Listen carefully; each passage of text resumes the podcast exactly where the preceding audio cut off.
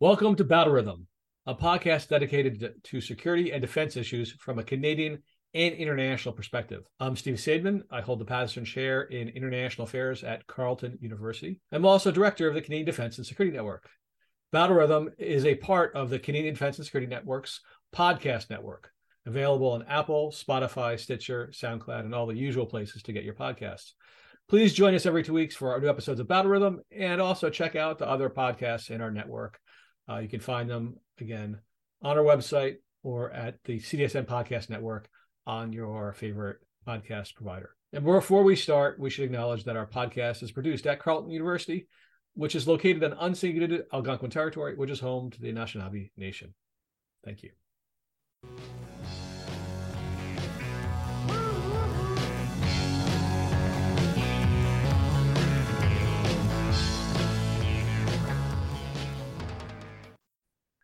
Welcome back to Battle Rhythm.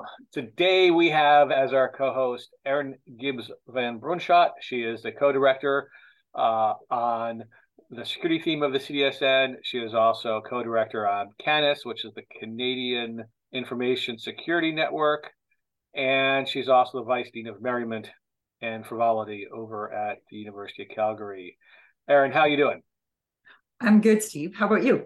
Uh, I'm doing pretty good. I wish you were my vice dean of merriment. We we all need to have a vice dean that to, to throw parties and such. I, I think actually your job is probably a bit less fun than that. Mm-hmm. So let doesn't mean the same thing here. Unless that doesn't mean the same thing there. No. No. All right. Well, let's get into it. Lots have been happening all over the defense and security space. The biggest story probably has been Chinese election interference. Since your focus is on sort of the softer side of security things, and this is sort of the, one of the softer forms of, of security threats, doesn't involve bombs and rockets. It involves coercion and involves probably more RCMP than CAF. Uh, I thought I'd be we'd ask you about what's your take on this story that has been such in the news in Ottawa. Is it resonating out there in the hinterlands? It's definitely resonating out here. I think there's a, a lot of a lot of twists and turns to this, or potential twists and turns, but uh, definitely it's got the RCMP involved in some ways, and the you know CSIS, all these different judicial and investigative bodies, I suppose, have been implicated in some ways. But it, it's a fairly serious issue. I imagine it's uh, resonating in Ottawa as well. Oh, absolutely, because it's giving much fodder to conservatives, particularly, and the NDP a little bit, but particularly conservatives being critical of the government of the day and I guess for me, the challenge is not just what government, you know, what is what is a party supposed to do about it? What is the liberals who are implicated is kind of the wrong word in this because they're not causing this to happen, but they're they were the beneficiary largely the last time, which is that it looks like the Chinese were trying to throw votes in in their direction and mm-hmm. trying to get uh, prevent conservatives from being uh, elected. Although that was not entirely the case. So it's one question is what can the liberals do about it? The other question is what what is it that you know CSIS, RCMP, all these other actors, what authorities do they have? Uh, what abilities and capabilities do they have? Do we have the right tools? Do we have the right laws? Uh, as you've been watching this, are there reforms we should make, or is this stuff that government is already enabled to do it? We just need to get RCMP to or CSIS or whoever else to to do their job? Yeah, those are all really good questions. I think just starting with what should the liberals be doing, you know, I think it's a a, a bad move to ignore incoming information. So I think the NSICOP, the National Security and Intelligence Committee of Parliamentarians, had written their review a couple of years ago and did identify that there was significant threats being posed to the rights and freedom freedoms of Canadians, and that there were sustained, I'm kind of reading, quoting from them, sustained foreign interference activities. So mm-hmm. clearly, this was on the radar for quite some time. So, you know, and I think what the determination at that point was that it hadn't reached a level of significance to be meaningful and have a meaningful impact on the elections.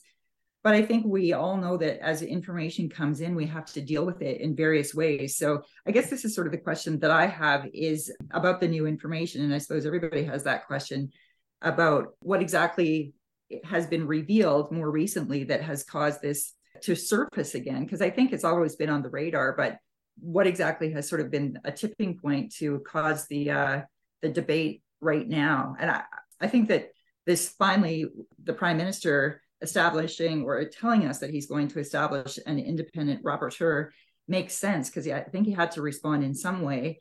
I think, though, that in my view, he's right not to necessarily go the route of the uh, independent inquiry at this particular point, because the inquiry would sort of, it would seem, establish what we already knew. And I think maybe this independent rapporteur could take a look at some of the maybe emerging threats. What are your What are your thoughts? My thought, my first thought is frustration, which is that why do we constantly have to go to some outside actor to ask us to do the stuff that we know we need to do? So we need to have multiple Supreme Court justices retired tell us yeah. how to reform the military, even though we know we need to reform the military. Arbour, the latest one, was very clear about that there already had been a lot of reviews and a lot of items that had been identified and not much progress been made.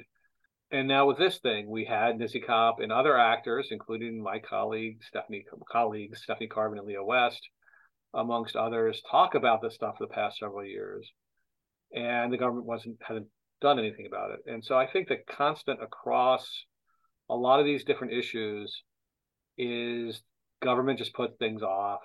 They, you know, the liberals were very good at acting quickly with the pandemic of giving people lots of money, but when it comes to the harder work of legislation, of of setting priorities, of getting the rest of government to act, they just don't really push things very hard or they don't push things very quickly. I don't know if it's that they hope that things will go away. I don't know if it's they're distracted. But on this one, I could see the trade off, which is they don't want to offend parts of their base. Yeah. Uh, and so they're hoping that this won't matter that much. But given what they saw in 2016 with Brexit and with Trump's election, you know, mm-hmm. you might have not have taken election foreign election interference seriously before then, because well, you know, that's something the United States and the Russians did to various places, but it wasn't really a problem for advanced democracies. But we saw in 2016 that two advanced democracies took major hits to their policies and to their political systems that the Americans, the British are still paying for in a big, big way. And yeah. Canada shouldn't take, be complacent about this maybe it might have helped the liberals in the last election, but you know the Chinese may decide, hey, best way to screw with Canada is to switch sides and, and have somebody else come to power just to create uncertainty. You know, you don't know how they're going to do it, and so you've got to wear two hats at the same time. One is the political hat of what is it good for my party and for our state and power, and the other, which is what is what is my job as the people governing Canada at this moment in time. And I think in both cases, the long term is obvious. In the short term, they might be in conflict. But they should have done more and they can do more and they should do more to energize the various government agencies to take this seriously, maybe to pass legislation. Uh, this is one of the questions I have that I'm, I'm hoping to ask Minister Anand uh, soon because she's going to be in my class on Thursday, where I'm going to ask her if my students let me. Uh, if they dominate the question time, then I will not have a chance. But my question is some of the changes that have been asked by Arbour and others require legislation. Why haven't we seen new legislation yet? It may take a while to pass, but why does it take so long to draft legislation? Why do people avoid legislating? We do need new laws here and there. This is what government's supposed to do. Why is there? And and we can say the same thing here, right? You know, some laws are challenging. Okay, if you require foreign agents to register, is that yeah. going to fix the problem? Is that going to, you know, one of one of the sensitivities here is the Chinese of China are not the only folks in, you know, trying to affect our elections, and the Chinese of Canada are being tarnished with this. And so you don't want to go after the Chinese in Canada. You don't want to go after Chinese Canadians. You don't want to go after any specific ethnic group and the problem of playing this issue up and also not doing that much about it is it may give others reason to engage in more hatred, for want of a better term, to more to, to do a more isolation of, of groups that, that are already facing other problems. So we're going to talk about the RCMP in a minute. Mm-hmm. One of the other news stories that's come up the past few weeks is the notion that the Chinese government, the Chinese Communist Party of China, have established police stations in Canada, which means that they're trying to exert coercion over Chinese people in Canada. We need to take seriously all the threats posed by the country of China, all the same time making sure that the Chinese Canadians are not targeted either by the Chinese or by people in Canada, that they can just go live their lives and be good, you know, be the citizens that they are, and not not face hate from us and not face coercion from China. Yeah, I, I think all of those uh, points make sense. I just wanted to talk about that, uh, your point about frustration. And I get that, that we seem to always want to turn to independent investigators and that sort of thing, or independent analysis. I do think we have the tools to just start to move forward. But I was also thinking, uh, there, one of the comments with respect to this issue that I was reading is that the RCMP said that they would not launch a criminal investigation because they didn't have actionable intelligence. So it makes me think that there is ways that pressure from could actually work if we keep work to affect change. I, I think we aim at the legislative level rather than at the practical level. And if we had police officers willing to take things forward, and then, you know, if it gets thrown out of court, it gets thrown out, but whatever, it still is an effort. That's how change gets made because they are, are at least revealing some of the, the issues and problems at the sort of at the ground level. And when these things are brought to attention, I think you could get legislative change by pressure from the bottom. So for, for things like that, those police stations, the Chinese police stations, like we should be actioning something to yep. see if we can affect change rather than waiting for the legislation to change the threshold of what makes uh, foreign interference. You know, bring these things forward. And even if it does mean that you lose the case, it still is creating public awareness where perhaps it hadn't been before. So I think there's lots to be said at the uh, sort of the the front line level for affecting change in these sorts of situations rather than waiting for legislation and waiting for an independent inquiry so maybe that's another angle is rather than waiting for the top starting at the bottom and bringing these things forward yeah i think part of this is that we need to have the various authorities whether it's public safety or csis or rcmp be more creative with the authorities they've got use the authorities they have mm-hmm. if you know where the police if you have a good suspicion of where the supposed Chinese police stations are in Canada, then sit on them. You don't have yeah. to break into them. Just park your cop cars outside and put pressure on those folks. Ta- visibly tail the Chinese operatives who are in Canada. Kick mm-hmm. out some diplomats from China that are are the handlers for this stuff. You don't yeah. need to have proof beyond reasonable doubt to kick out a diplomat. You just can kick out a diplomat whenever the hell you feel like it. And they don't. We don't owe them anything. We don't owe them evidence. This is true for any country that's operating in Canada, and it's true for any country, any any place that Canada is operating. We don't need, despite what uh, Minister Joly said, we don't need to have that much proof. We could just say, well, you know, guess what? Mm-hmm. We don't mm-hmm. really need to have a uh, the Chinese consulate in Toronto or Vancouver be this big. Yeah. If we wanted to, we could just get rid of it entirely. I'm not saying that's the right idea. I think engagement's no. good, but if if we decide that there are actors from those embassies, from those consulates that are doing more harm than good in Canada, we can just say, you know what, you need to have your representatives in, in Ottawa, but we don't really need to have your representatives elsewhere. And what might happen then is that we might lose consulates in China, mm-hmm. and that doesn't really break my heart. Now, no. There are probably diplomats who can say why we need to have consulates all over the place in China, but oh no, we could do less business in China. Oh, that, that hurts my feelings. You're being a, a real hard, hard character there. I, I am. I, I, I am. I, you know, China has not cut us too many breaks the last few years. I mean, they held us hostage for a long time. They're trying to be as coercive as possible. They, they do not have the right to have, you know, coercive apparatus operating freely in Canada. So if they set up hmm. police stations here, like they set them up elsewhere, then then that is very much a reason to say, nope, you can't do this. We don't have police stations in your country. You don't have police stations in ours. If you're making your if your consulate is a tool in that process, you don't need to have a consulate. Yeah, I think the other thing too that this relates to is the communication between these agencies. So the communication seems fraught in many ways between the RCMP and CSIS and that sort of thing. And you wonder, you know, everything sort of couched under uh, you know you can't it, confidentiality and all of that sort of thing. But obviously when it comes to national security you'd think that there'd be a greater effort to information share. And maybe there is. This is where it becomes a bit fuzzy because nobody really tells you what information is being shared or how it would be actioned in certain ways. So you, you do wonder about these police stations and what what the communication has been between various uh, government departments with the, the RCMP. Yeah, that that is something we don't know. And so part of the thing is is that whatever messages we're sending to China, we're doing so discreetly. Whatever uh, intel sharing, we're sharing with the Americans and our allies about this sort of stuff, we don't really know about. But mm-hmm. you said at the outset that information is really important on all this, and yeah. that is the best way to handle covert efforts is to make them uncovert, make them overt. Mm-hmm. So if the Chinese are, government is trying to influence our elections, if the Chinese government is trying to coerce Chinese Canadians, then air it out. Uh, provide as much information as you can without endangering your sources too much. Yeah. And and show what's going on.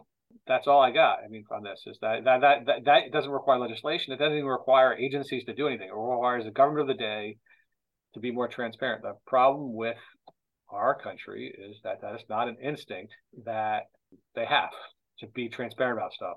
I mean, this is something that I've experienced in my own institution where previous generations of, of staffers at, at NPSIA, for instance, felt mm-hmm. information was their own and they didn't share it with other other staffers or other professors because that would that's their information. And I, I, I think this is a cultural dynamic in Canadian bureaucracy that we need to get beyond. And I think this government needs to get beyond of it needs to be more transparent. And then, you know, the classic thing is is that you always get more in trouble when things leak out rather than when you tell people what's going on.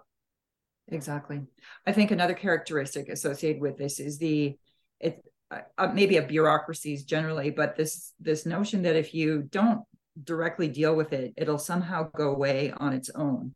So just uh, leave it alone and don't admit that it's there, then you know I, I, it kicks it down the road for the next group to have to deal with often but i think that that's also a tendency is to just ignore it in in hopes that it will resolve uh, maybe not resolve itself but that it won't rear its head so you have to deal with it. Yeah. I think we're we're we're done with this for now. The next topic was well one of the challenges of having rcmp do stuff is that the rcmp itself has been in a lot of trouble lately Lots of lots of issues have arisen from mismanaging the the murder spree in Halifax to other dynamics. I think you know mishandling the convoy. Mm-hmm. Um, so, what is your take on the latest news regarding the Royal Canadian Mounted Police and the review of the standoffs? Yes. Yes. Well, I think it's a good thing that somebody's providing some oversight, and this is this is where independent oversight does make sense. So the the uh, specific thing that I think you're referring to is the Wet'suwet'en and Coastal Gas Line Gas Link pipeline and the oversight that is being provided by the watchdog group, which is called the Civilian Review and Complaints Commission of BC specifically. So I, I think the RCMP and any policing agency, any agency that has the privilege of the use of force should have independent oversight committees um, constantly surveilling what they what they do.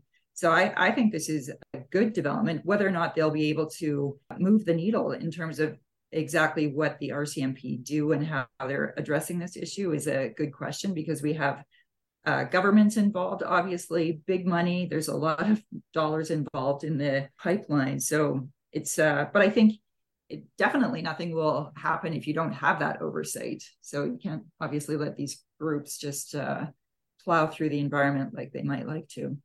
Yeah, yeah. I, I, I don't know enough about the RCMP. I come at it from a very American perspective, which was, hey, they wear the great uniforms and they're super Excellent cool. outfits. Yes. Yeah, and they got the neat horses and all that sort of thing.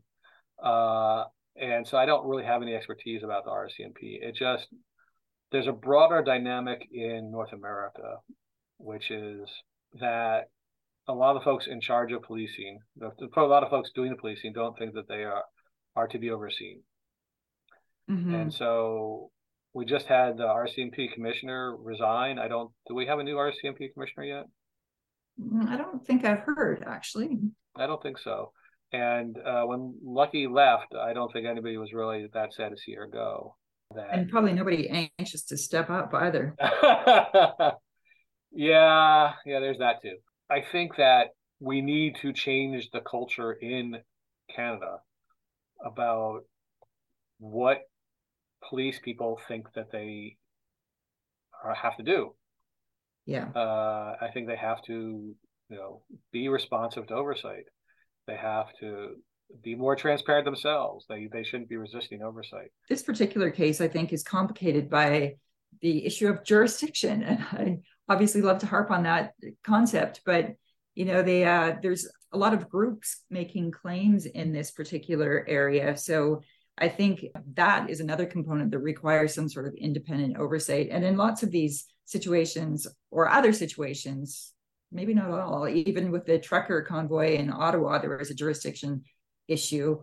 I don't know about the Nova Scotia thing. I think that was fairly clearly within the jurisdiction of the RCMP. Yeah, but this particular uh, environmental uh, impact issue is really complicated in terms of who is making claims and who who has the right to have authority over that particular area. So I think the uh, the actual environment, the physical environment, is really coming into play in this situation in ways that are different potentially than other oversight bodies that have to look at the RCMP and its its actions.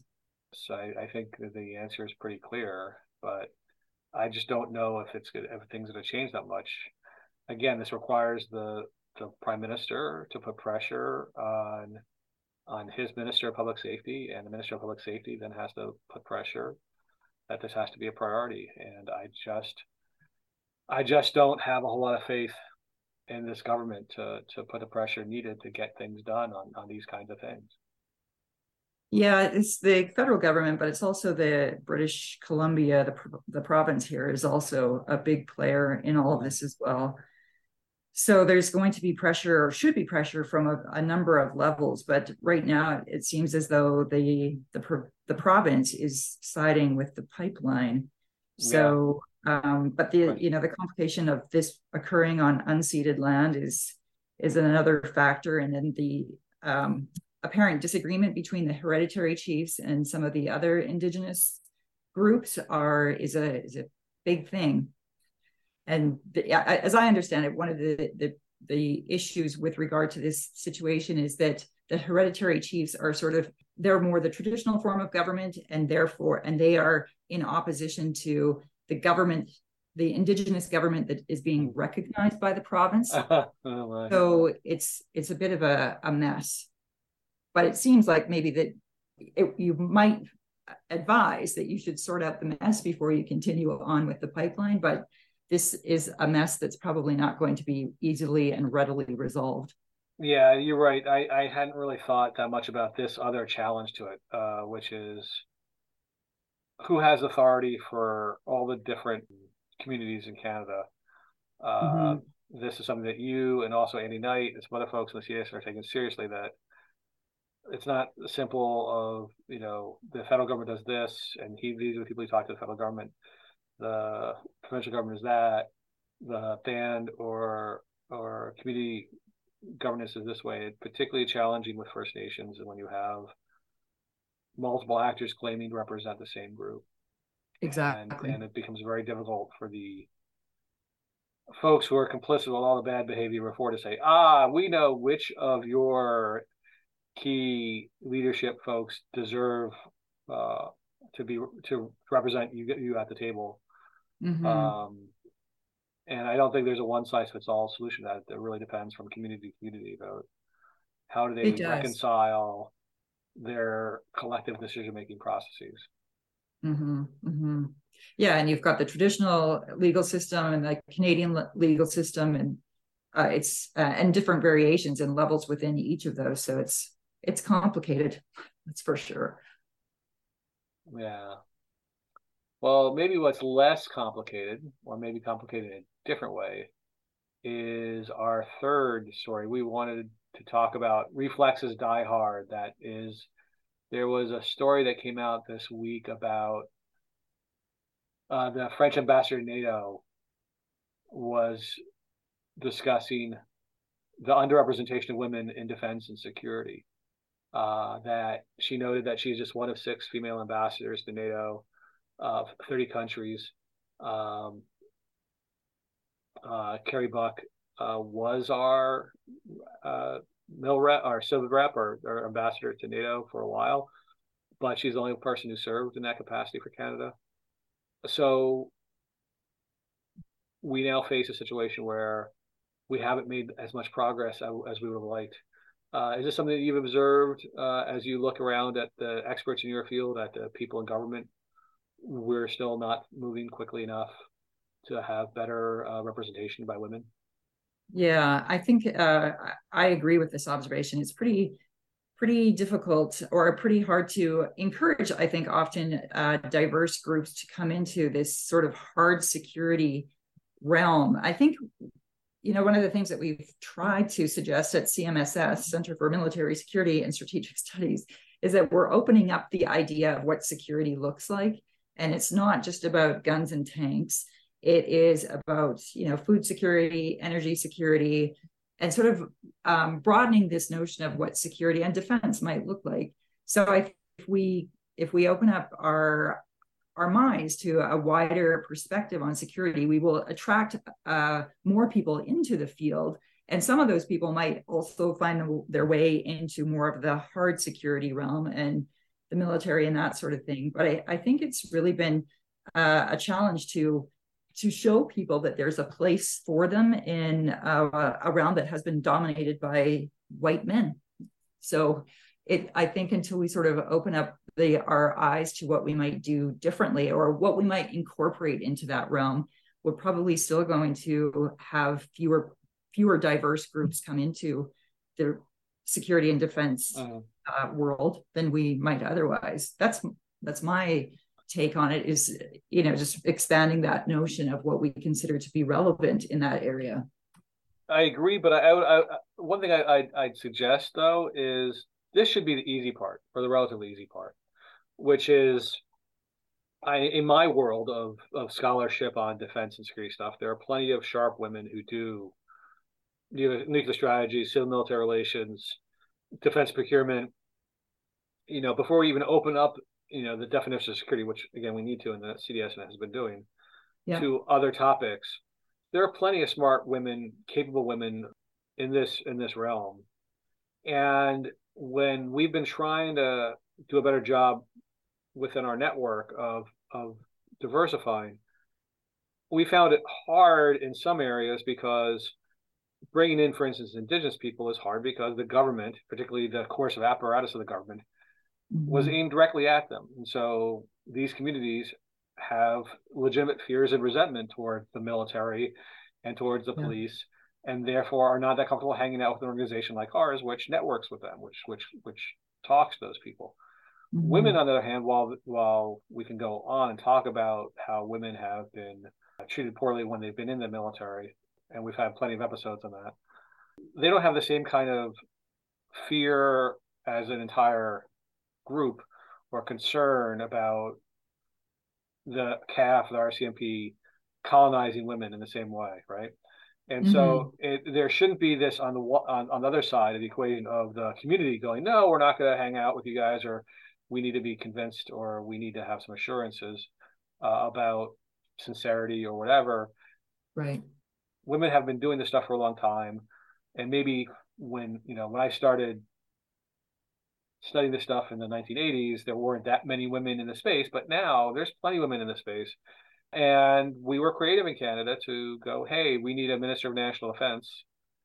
There's this woman who knows corporate governance. There's, there's a woman who knows defense procurement because she's on the minister of procurement, and so they brought over Anita Anand, and so that was it would might have been done symbolically to try to assuage people about the plight the the various uh, sexual misconduct and abuse of power crises the military's been going through but it was mm-hmm. also that there was a woman in government in the correct party that is the Car party of power that mm-hmm. had a good background to do this job so it wasn't just a matter of you know, finding a tough woman and, th- and, throwing her into the fray. It was that there are plenty of women out there who have the qualifications to do mm-hmm. this kind of work, and particularly for ambassador to NATO, uh, we have plenty of women ambassadors. Uh, you know, GAC is probably got better gender representation than other other agencies of government. Certainly better than uh, you know the military. So there, that shouldn't be a problem. Kerry Buck should not be the only one to have ever had this job. It doesn't mean that we always have to have a woman be do this job, but it does mean that there's there's an availability of talent. I think there's in other areas with other groups of people, there may be harder to find people who are willing to do the job where they're trying to foster inclusion is harder. This should be a relatively easy case. And hanging out in Brussels is not a bad gig. So oh, no. it, shouldn't, it shouldn't be that hard to find smart women in global affairs to be ambassadors to NATO. And as you pointed out, to go to the next stage, which is, you know, with bombs and rockets, particularly been in the past seen as a male dominated enterprise. It's less so these days. Mm-hmm. But the reality of NATO has been that it's been dealing with refugee crises, it's now dealing with climate change, it's dealing with all kinds of things that are not seen as traditionally male dominated fields. And so exactly. we should be thinking about there should there there are plenty of people who are qualified for this that don't fit into the traditional demographic categories. Yeah, no, I totally agree. I think there are many qualified people that for whatever reason are just not necessarily imagining themselves in those positions and it you know i think the the push to get people to um, or to appoint people to these in these positions makes a lot of sense because you can't really imagine yourself in a position until you see often somebody who looks like in a position of of power. So I think it's really important, especially with Anand, that she was appointed so that it seems like a a realistic career path and a realistic career mm. choice for for those who are sort of at um, maybe the early stages of their careers or elsewhere, even yeah. some of those old types. I, I, do think that there's a lot more role models these days. If you take a look at, for instance, the United States, the Secretary of Defense is not a woman, but the Deputy Secretary of Defense is. Mm-hmm. Uh, and a lot of the people under Lloyd Austin are sharp women, you know, it's and our allies. I, I do think that there was a, a recent defense ministerial. That is when the defense ministers of NATO met, and there were a fair amount of women uh, amongst them. But again, it's it's not fifty percent by any stretch of the imagination. It's just more than what my low expectation was. So part of it is we need to. I think this call for doing better to change our expectations, not to not be satisfied with one quarter or one third or mm-hmm, or whatever. Mm-hmm. But women still happen to be fifty percent of the population. We should have we should have better representation. We should for sure. And I, I was um, looking at a recent quote by Al Okros, who's um, part of the CDSN network, and he was quoted, I think, in a StatsCan issue, saying we need to stop looking at how others can join us, but rather it's about changing the us that they are trying to join into. So I think all of what we've been saying sort of speaks to that is looking at ways which we could potentially change the um, maybe the career paths of some of the ways in which people make their way through the CAF and and uh, make their way through whatever we're calling the security realm. You know that maybe we we just need to, and I think that's what we're doing with respect to sort of broadening that definition and operationalization of security by encouraging uh, change within in some to some degree. Well, that makes a lot of sense to me. I think we've covered a lot of territory today. In our next segment, we're going to have Max Brooks, author of World War Z and other fun books, and David Gartenstein Ross. They are teaming up to do simulations that David runs Valens, which is a partner of the CDSN that has been running simulations in the United States and in Canada for the CDSN and for other folks, including I believe they, they ran a simulation for Canis uh, this past summer. They did. Summer, yes, summer last summer.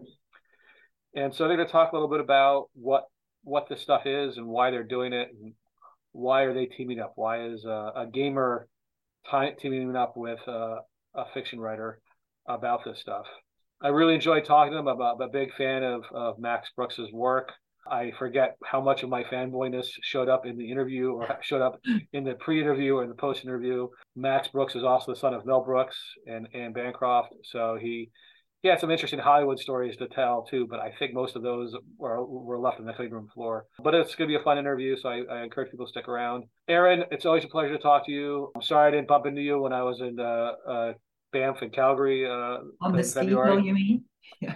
yeah, the ski hill. Uh, I'm glad that you and JC are hosting the capstone next week. A CDSN event that brings together the best speakers from our partners' events over the past year. It's really a major contribution you guys are making, and I, I hope uh, you enjoy hanging out with those sharp people. I will, and thank you so much, Steve. I, we, well, I guess we're not going to see you next week, but it will be great to see all the students and participants for the capstone. We're looking forward to it. Great. I'm sending Melissa Jennings, our, our chief operating officer, to carry the flag for the for the HQ. Excellent. And for those who are in the postdoc business, we still have a couple days left of our postdoc application process for the next CDSN postdoc. We'll be announcing some other initiatives in the next month or so for students and other people. Thanks again, and uh, have a good couple weeks. Thank you, Steve. Talk to you soon.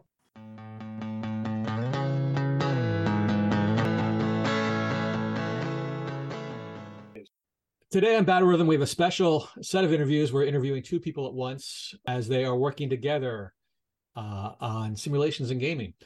Uh, the first is David Gartenstein Ross, who is the CEO of uh, the Valens Group, which is Valens Global, which is a simulations and gaming company that David can tell us a bit more about. And the second person is Max Brooks, who is famous for one of my favorite books of all time, World War Z, which is the best zombie book that I can recall. Uh, don't blame him for the movie.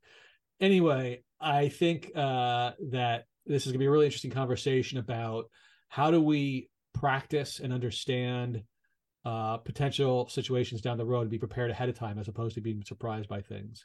So, last summer, Valens helped us at the Summer Institute with an interesting simulation about the Arctic and about ships approaching the Arctic and what to do about it. And so we are now thinking these days about what's going to happen in the Arctic. And he's run the simulation for us. He's done it for the Canadian Department of National Defense and for Georgetown.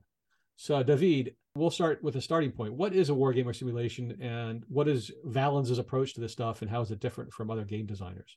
Well, thanks, Steve. It's it's great to join you, and it's great to be on this podcast with Max, who I uh, deeply respect and I think does um, some really important creative work that uh, both intersects with and often is entirely independent of the national security space. Uh, so, what games and simulations are is is a rather flexible thing, right? At most basically, a simulation in some way tries to approximate reality and approximate a somewhat realistic set of decisions.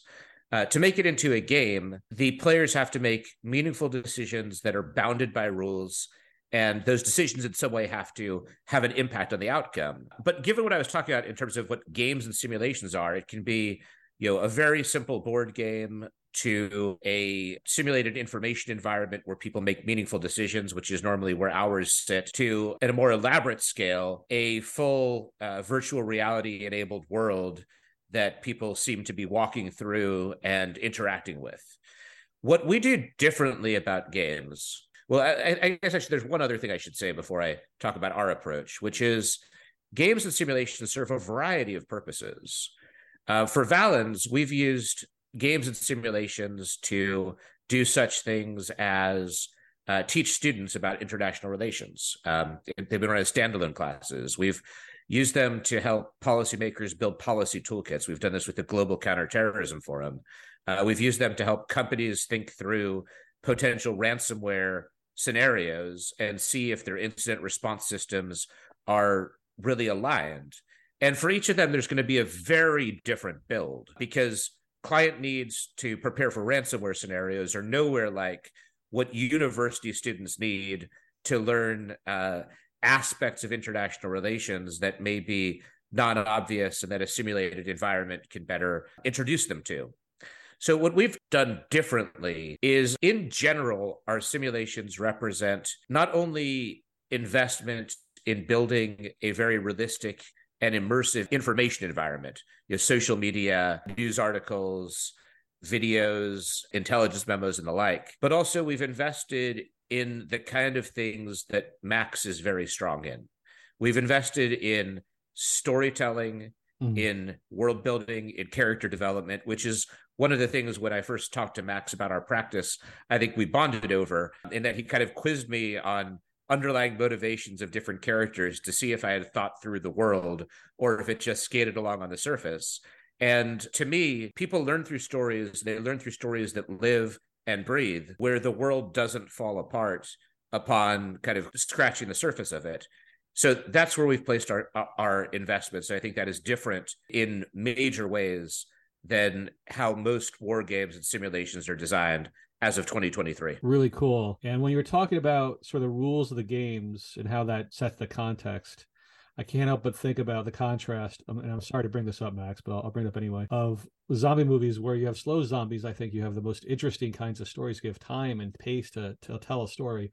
Whereas we have fast zombies, then the humans can't really adapt as much. And I think that the joy of of your book is you have slow zombies, so every mm-hmm. different culture and political system can adapt in different ways, which I think made that book so rich. But that's enough about zombies, Max. What kind of work have you done in the national security space? Well, a long time ago, my book World War Z was on the presidential reading list of the Naval War College. So I was asked, I was asked to come speak, and I think you can still YouTube my talk because I'm very nervous. Like, are you sure you have the right guy? But I must have said something right because I was invited back, and then invited back again, and then invited to speak at a strategic studies group at the Pentagon. And from there, I was tapped to be on the Brent Scowcroft Center for Strategy and Security at the Atlantic Council and the startup think tank, the Modern War Institute at mm-hmm. West Point. And I attribute that to a group of mid grade officers who've served in Iraq and Afghanistan and understand on a very deep level that the old way of doing things simply don't work because they don't have the luxury of sitting in a climate controlled office somewhere under fluorescent lights and letting things slide. They've watched their friends die, they've watched them be mangled, they've come back with memories that they can't unsee and unsmell.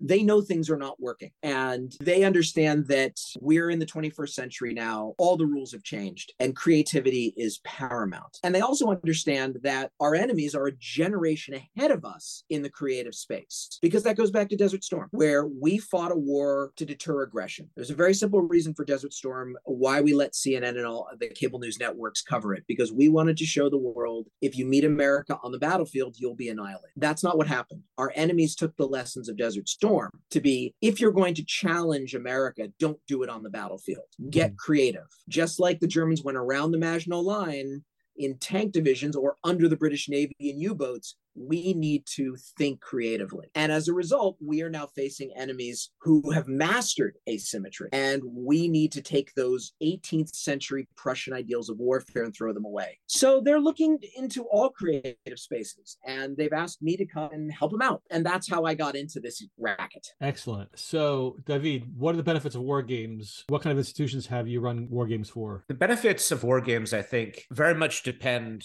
on the purposes one seeks going in. So to me, the biggest difference between a war game and other modes of engagement is that with a game, you're taken out of your immediate in this world decision making or analytic mode and are put into a slightly different world in some way. I think every war game needs to represent a slightly different world.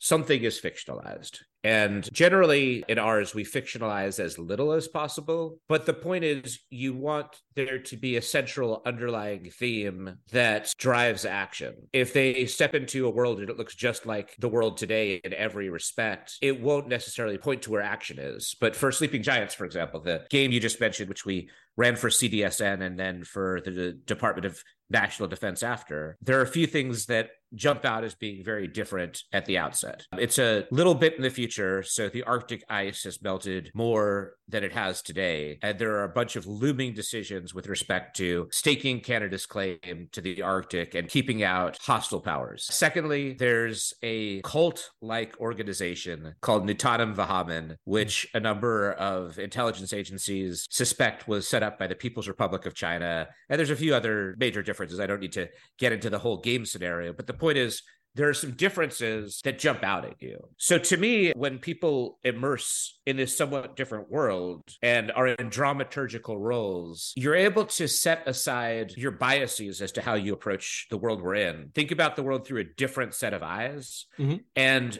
I think that does a few things. One is often you'll find analytic insights there as you interact with that world that are very applicable, but that you might not come across in your normal analytic processes. You get to press on possibilities in a way you don't get to in your day to day. And then, secondly, with respect to decisions, I think sometimes you're able to get breakthroughs in this world that may be non obvious, in part because being put in this dramaturgical role, functioning in a fictional world where you get to make sometimes risky decisions, it can open you up to possibilities mm-hmm. that you might just think are closed to you in normal day to day. The final thing is by looking at the world through a different set of eyes, I think that there are both analytic benefits and benefits, especially in a polarized time, of understanding how different actors and different people think and approach and understand the world. Those are all things that I think are benefits. I, I mentioned before, you asked about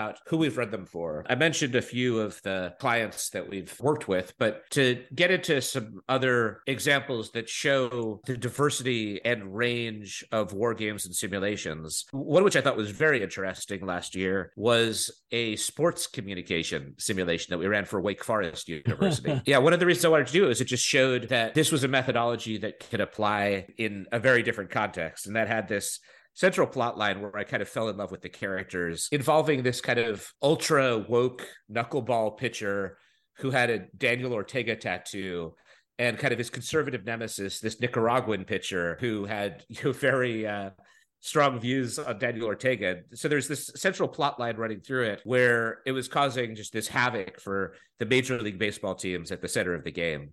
Some of the other games uh, have we've we've done a lot for universities. Um, Sleeping Giants, the the latest iteration, as you mentioned, the Department of National Defense generously funded an adaptation of the game to make it explore great power competition in the context, uh, especially of middle powers mm-hmm. uh, like Canada, for which there's a different set of imperatives than there is for the US or China. Prior to that, we'd run the game at a number of universities Duke University, Wake Forest, Carnegie Mellon, uh, we'd read it for uh, Georgetown and Johns Hopkins as well, sometimes as extracurriculars, sometimes as standalone classes. And we're preparing to um, run a couple, one for a major intelligence conference to help people think through uh, trends in terrorism in the medium term uh, by bringing to life some you know, vivid trends. And another one for the State Department, uh, for the Foreign Service Institute to serve as a capstone exercise at the conclusion of one of their courses for diplomats and foreign service officers who are going overseas. All of them are unique and all of them have different imperatives. And I really enjoy the process of figuring out how to match our design to the needs that a specific customer has. Do you find that different kinds of participants play the games differently, or I'm not saying better or worse, but differently between, you know, university students, Canadian government officials, State Department people versus military? Do you find there's any kind of trends that you see, and does that affect the way you ultimately then create the games to manage the dynamics that are from the different audiences, or do people play these games mostly the same? No, they play them very differently, and sometimes we even learn from the players and provide recommendations based on what we've seen teams do. So one of the the most devastatingly effective teams that I've run across in one of our simulations was the Canadian team, primarily uh, the Department of National Defense, but it also had uh, some others within the Canadian government. In the a simulation we ran, this futurism focused simulation that we've only run once, but it was called Utopia or Oblivion, based on the title of a Buckminster Fuller book. And what made them so effective, I'd never seen it before, but it's obvious why it's helpful, was they naturally bureaucratized their team right like it yeah until then though every team i'd seen had functioned like a study group mm-hmm. everyone basically did everything and for the way we design games it's super inefficient because there's always like for a typical game that i design i try to mash up three different plot lines or theme lines and i want people to feel slightly overwhelmed at all times and there's a reason for that, right? The mm-hmm. reason, whether it's an educational reason or a training reason, is that that's how the real world works, right? Like, no matter what you do, you're always slightly or else very overwhelmed. And if the information environment simplifies too much, then it's not going to approximate the way actual decision making and actual processing of a world goes. So what what the Canada team did is they determined what their lines of effort were and they assigned people on the team to each line of effort. And it was so effective that since then we've actually recommended to every team that they bureaucratize. Uh, so there are other distinctions between you know, diplomats and military and Canadians and Americans and others who've run the games and students and professionals. But I just wanted to point to one example of where not only was something different, but it was so effective that we mm. have tried to make every other subsequent team learn from the way that that particular team played. So Canada wins the game by being very bureaucratic. I'm not sure that that's a good reflection of the reality because uh, we see the opposite reality uh, most of the time up here. But uh, that's a that's terrific, Max. Uh, as I was writing something today, I was having to do all kinds of painful things to cite my sources, and more importantly, my co-author sources, which was getting all the formatting was was painful. So I was thinking for myself, if I was a fictional author, I wouldn't have to do footnotes or endnotes. Wouldn't that be great? And I guess for the national people in the national security space, when they look at what you're doing, they think that what you do is easy because you're just making stuff up. Uh, and that if they could just spend a few minutes or a few hours working on these things, they could be a novelist too. How do you react to that? I mean, it's it's the running joke uh, in my community is everybody thinks they can do our job. My wife, write, we laugh about it all the time when people just say, "Oh yes, I'm writing, I'm writing." Oh, good for you. I actually had it was about a year ago. Someone from a very important think tank approached me and said, "You know, we're working with a with an allied military, and they're fielding a new weapons platform, and we'd like to write some short stories that have this new weapons platform that would actually be for the crews that will now be operating. You know, sort of get them excited about it, and we'd like you to do it." And I and I asked them, "How long do I have?" And they said, "Oh, you know, could you whip it up in about a week or two, because this is the thing is that let's say you don't do any research right let's say you make your story as fantastical as possible and this is where david and i have bonded is all good stories no matter what they're about mm-hmm must be psychologically valid because it doesn't matter what time frame you lived in it doesn't matter where on the planet you grew up it doesn't matter what culture you have we have a basic human machine what do we want what are we afraid of what do we love? What do we hate? And different cultures and different time frames can channel those. Mm-hmm. But David and I have uh, consistently laugh over a movie. I won't say what it is, but there's a guy. He's in New York with his friends, and he's you kind of losery and nerdy, and and he talks to a girl for like 20 minutes at a party, and then a giant alien lands in New York City. Oh my god! The military comes in. We've got to evacuate. There's a giant alien in New York City run. And the guy goes, wait, I have to go rescue the girl that I just met at the party and talked to for 20 minutes. I know exactly which movie you're talking about. Right. Okay. that would never happen. All right. You could, I don't care if you're the sweatiest, most vibrating incel on planet Earth. Nobody would go do that. So that's an example of it not being psychologically valid. Sure. As opposed to in a galaxy far, far away, where a young hero says to his master, I can't kill my own father. That's psychologically valid. You can put yourself in their shoes. You can understand that. So, just doing the human work, the mind and the heart and the soul, you can't just whip that up in a week or two and expect it to be brilliant. Maybe some people can. I can't. That's how I feel about writing is you've got to do the homework, even if it's not the research of the world you live in. And by the way, you better do that research anyway. And I don't just mean the technology. It's got to be the right culture. It's got to be the right bureaucracy. If I'm writing about a military, I better know how that military mm-hmm. works, right down to what is the culture of the enlisted personnel versus the officers? What are the age range? What are their backgrounds? Where do they come from? I remember when I was a kid reading stories about submarines, and there was a mm-hmm. story about a Canadian SSK under the Arctic ice. And they make a point of saying that the captain, his mother was Jewish, father was French Canadian. And I was like, okay, that gives me a sense of who this guy is especially mm-hmm. because my friend, the woman who introduced me to my wife, her dad was French Canadian a Pepsi, and mom is Jewish. And that's a very special cultural fusion, which Mhm. would influence his decision making process. These are the, the details that you absolutely cannot ignore. The first time I met David, first time I knew this guy could be my friend was we were at a, a tech conference at a very prestigious university. And there was a, you know, professor, and he was very smart. He's a professor. And he was talking about robots and automation. And someone asked the question, what do you think is the public perception of automation? Love versus fear and hate. And the guy goes, Well, you know, I think it's about 50 50. And I just, I looked at the guy next to me, David, and right away we were like, Yeah, okay, sure, buddy. yeah, nope. what is the right percentage? Yeah, I think it was him versus everyone else. That's what I think the percentage was.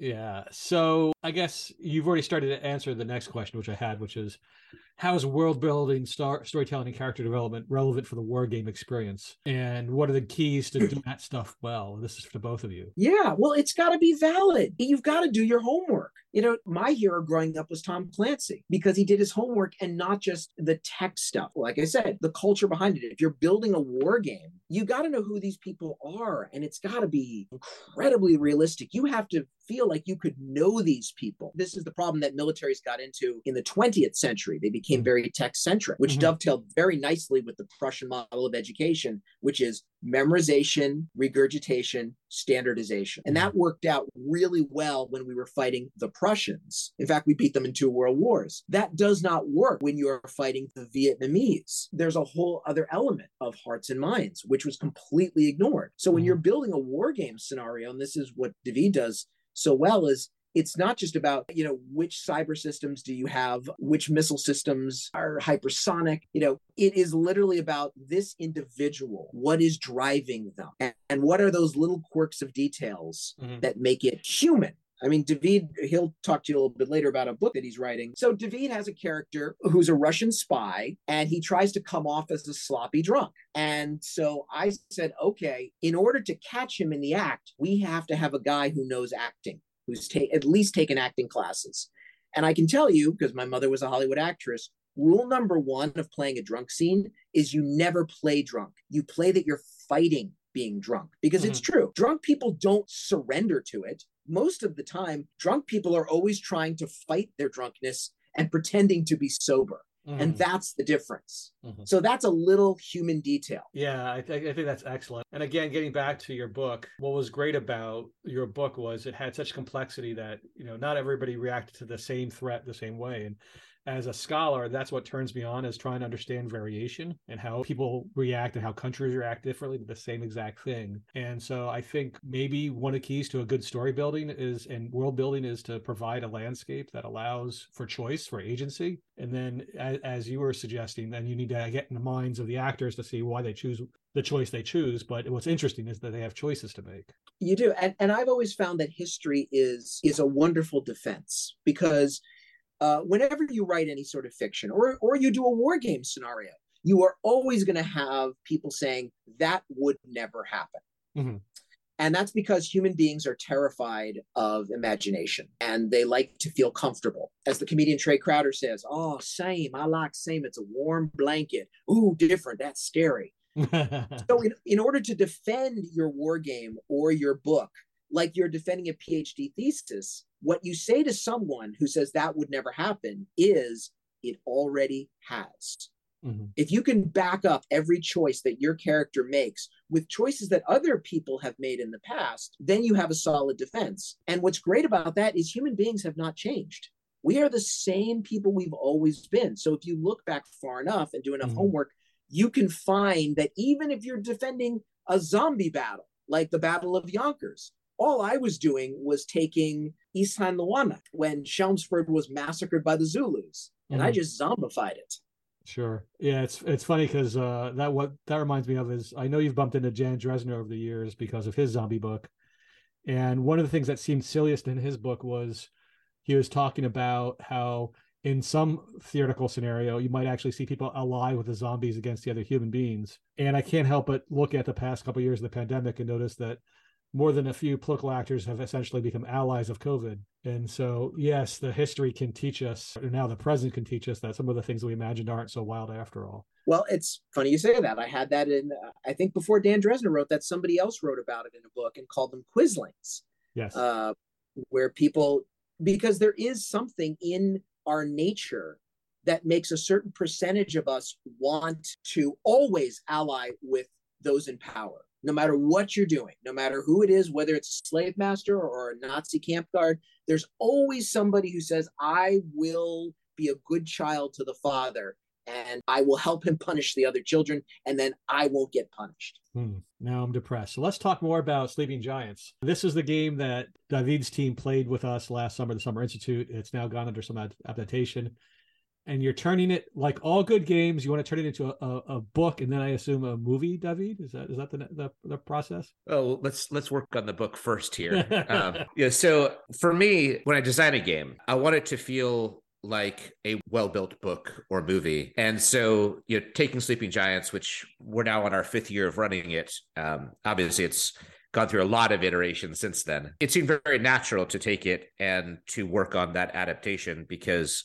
the story world was very much built. In the process of getting that project kickstarted, I actually came to, to Max to bring him on as a consultant to build some of the protagonist characters because I felt like the world was very well half built.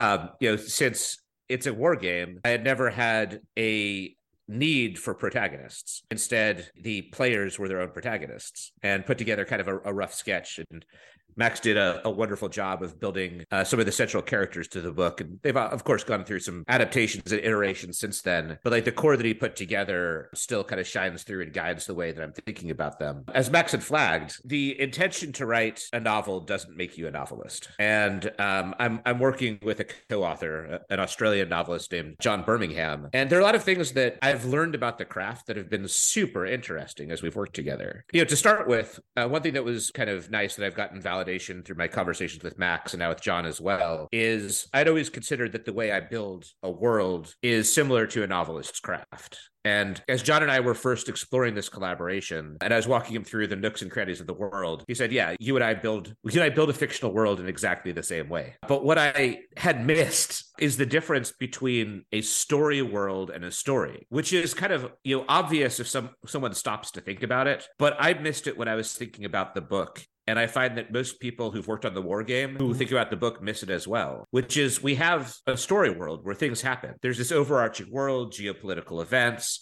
We've built the culture of the world, but there's no story until you actually have characters that are interacting with the world and a plot and things ha- happen to them. One thing that, that John remarked is that some novelists, in his view, don't get this, that some novelists build wonderful story worlds and you know the book is lovingly written with many aspects of the story world but no actual story. And so taking that and adapting it the big adaptation of the characters that max built is you know when i first asked him for the characters i asked kind of for the wrong roles. They were too removed from the action. And you know increasingly the characters have crept closer and closer to what amounts to a mystery at the center of the Sleeping Giants world. A mystery involving a new Russian disinformation campaign, involving a cult like organization that uh, appears to be a tool of a U.S. great power competitor. Mm-hmm. and a mysterious murder in the middle of New York City that seems to have some links back to a diplomat at the Russian embassy. So that's kind of how we refashioned it. But yeah, that's where Sleeping Giants is. And we're close to um, sending it to publishers. So I'm excited to see the project move forward. Very cool. I really enjoyed the game last summer. I was too busy wrapped up in the organizing of the, the week long institute to play the game myself. I just got to watch the reactions then, and then watch the report afterwards. And it was really striking that, for instance, one of the teams we had play was it was not just the United States and in China and Canada, but it was also Meta, which is we had you know private actors, the Facebook essentially. And I think the the participants really delighted in, in having sort of different kinds of actors interact in the in this space. So I really thought that was very cool.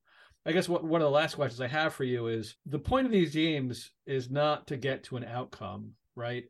I mean, at the end of the game, people are declared winners and losers. But what is it they're supposed to get out of these games? Is is it to know themselves better, or is it to know this what to do in these circumstances? What are you trying to get them to think about?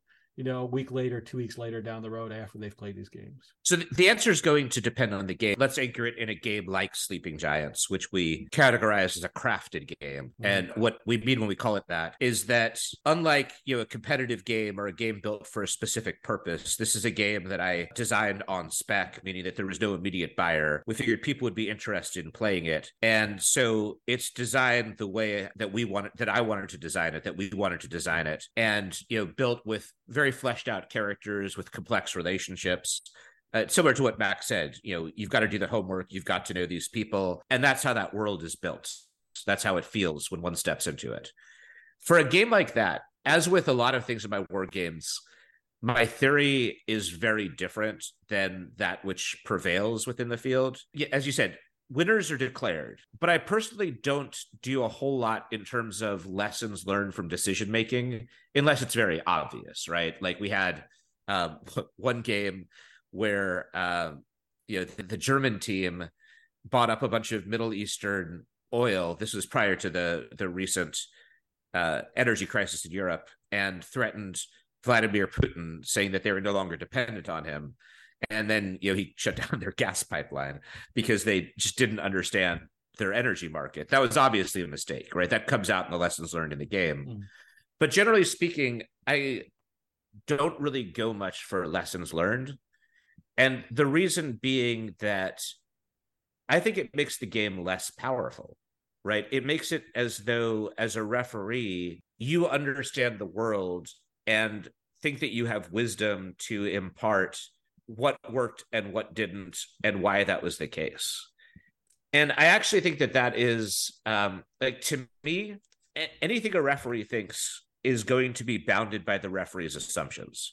There might be areas where they're definitely right but there are going to be areas where they don't fully understand the way the world works or the way cause and effect would work in their game world. So to me it's to leave kind of multiple really interesting threads somewhat unresolved right? Mm-hmm. you know the game will come together but to me if people find compelling questions within the course of the game and those questions haunt them then the game is a success. So for the crafted game it's in part that and then the second thing that i think absolutely people need to take away is the kind of skills you don't learn in a classroom Mm-hmm. So what I found for games that we run is that things that are very important include being able to do situational research, which is something I never learned in college, never learned in graduate school, but that I've used constantly during my career. And there are principles for good situational research, and there's ways that you can do very ineffective situational research. Uh, another uh, skill that's not obvious is you know negotiation how to read a table, how to read an opponent, uh, inferring what someone might be doing and trying to hide from you. These are all very important in your professional day to day and things that don't really come up, generally speaking, in a university education. Those are all the kinds of things that I want someone to come mm-hmm. away from our games possessing. Well, that's terrific. I would say I would add I think the point of of these games and of every of every war game there's also an emotional aspect and it's to become comfortable with feeling uncomfortable. What I mean is that feeling that we all had of of feeling small and scared and your first day at a new school when you were a child. We all remember that feeling, right? You walk in there, that big, crowded, noisy room, and you don't know anybody, mm-hmm. and you feel absolutely naked and helpless. That is the absolute best feeling you can have if it is harnessed to drive you to adapt. Because at that moment, when you walk into that classroom as that little kid, you're mm. at your most flexible. You're at your most ready to adapt and be brave and learn and grow. And you lose, we all lose that feeling. And then we feel, uh, you know, at the end of high school where we feel confident, smart, we know what we're doing, or in college or whatever. That's the worst feeling you can have in a crisis situation because that's when you're at your least flexible. And what war games can do is reacquaint you with this feeling because you come to the game to plan your strategy. Here's how it's going to go. I'm a smart mm-hmm. guy, I know what I'm doing. Bam, you are so wrong. you realize, oh my God, War Plan Orange is not going to work. The battleships are at the bottom of the Pacific. And what a war game can do is reacquaint you with that feeling and make you comfortable with it. So you can learn to live within that space and switch on those part of your brain that have been so dormant. Because mm-hmm. we all need to do that now. I mean, look at Canada. For how long was Canada geographically like New Zealand? safe and comfortable. And now the we're not talking about change, the world's changing. Literally, the planet is changing. Mm-hmm. And Canada has gone geographically from being New Zealand to Poland. and there's a whole lot of adaptation that needs to take place now. This notion of Canadian national security is wide open. And in order to prepare Canada, those guarding the wall need to feel like that child on that first day of school again. Oh, that's terrific. I really appreciate that. I, I wasn't the Department of uh, National Defense building the day after Trump won the election, so I can tell you uh, there's a whole lot of people feeling like school kids that day, given that, what the assumptions were about Canadian national security. It's great that you all felt that way, that there wasn't someone arrogant in the room going, "Oh no, no, I know what's going to happen." Sure. so the last question I have for you, Max, is this: uh, one of the standard jokes of the past two and a half years, more or less, and maybe throughout the entire Trump era, but particularly since the pandemic, has been, well, the writers of 2022 have really gone over the top this time with this story or that story. As someone who's written a book about a pandemic and how people react to it, do you feel as if the past few years have exceeded your expectations as a fiction writer, or do you think that the writers have been a little bit overwrought and have gone too far? well, I, I think that, as Tom Clancy said, I think it was in Sum of All Fears. Had anyone predicted the changes of the of the last few years, they would have been institutionalized. I think we're living in a time where where change is the norm, mm. and I think that's also very hard on my generation, on Gen X, the American Gen X. I, I don't know in Canada it's it's Gen Snow, whatever. Um, no, it's Gen X. We're the same thing. Okay, well, there you go. I need to do my homework.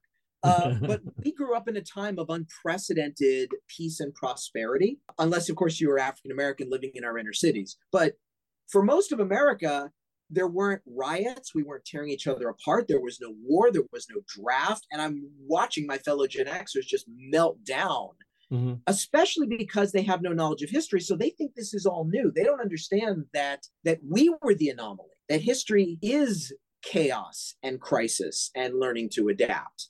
They thought history was just calm, and now they think, oh my God, there's a pandemic. Well, tell that to my mentor, Alan Alda, who grew up with polio mm-hmm. and had to learn how to walk again, you know, or people tearing each other apart. Tell that to the the baby boomers and the greatest generation who grew up. Forget George Floyd when there were tanks on the street mm-hmm. and the National Guard had live ammo with orders to shoot to kill. So yeah, there was there's been a lot of changes. And by the way, I mean, you want to talk about chaos laid out in fiction? I ain't got nothing on Cronenberg and some of the stuff that he's done mm. and one of the best plague movies ever. I can't remember what it was called. Was it? It wasn't Contagion. It wasn't. Uh, Outbreak. But it was. It was a plague unleashed on Canada, not in America. While we were dancing under the disco ball, you were turning out some really great dystopian 1970s science fiction, and it was brilliant. So there are always people who are going to imagine this stuff. But the question is, do we listen? And this is this is the lecture I give at West Point mm-hmm. is don't worry about finding great ideas right? I think the military got it all wrong. They they thought that they're that they didn't have enough creative types. Not true at all. The creative types are there. Do you have a system that allows for and rewards championing creativity? Because in the creative process it's not the guy or girl that comes up with the great idea. It's the person that has the courage to stand next to them and say i stake everything on this idea and i'm willing to bet my career well, that's a, a great ending to this episode. Really instructive uh, for us to think about what ideas we should champion and to, and to be champions of good ideas. And and so I'm very happy to be championing what Valens has been doing. It's been good for the CDSN with our Summer Institute last year. And this upcoming year, we're going to tweak the game a little bit so that way, while it creates a fair amount of stress for our participants, it probably hopefully will create 15% less stress than it did last year, make it hmm. work within the week of the activities. And I really appreciate the two of you uh, sharing what you're up to because I think there's a lot of misperceptions about what these games are. It's funny. Uh, there was a New York Times story apparently today about video games and saying it was something up until recently only children played, and that led to a lot of horror on the internet because, of course, we've all been playing video games and all other kinds of games as adults for quite some time. And I think these kinds of games that you're talking about here are, are very much good for adults to play to make them rethink some of their assumptions about things and to think through some of these scenarios. So I appreciate your time today. And I look forward to the books that you both write in the future, fictional or otherwise, so that way we can uh, live in your worlds. Thank you very much. Thanks so much, Steve. Thank you. About Rhythm Day.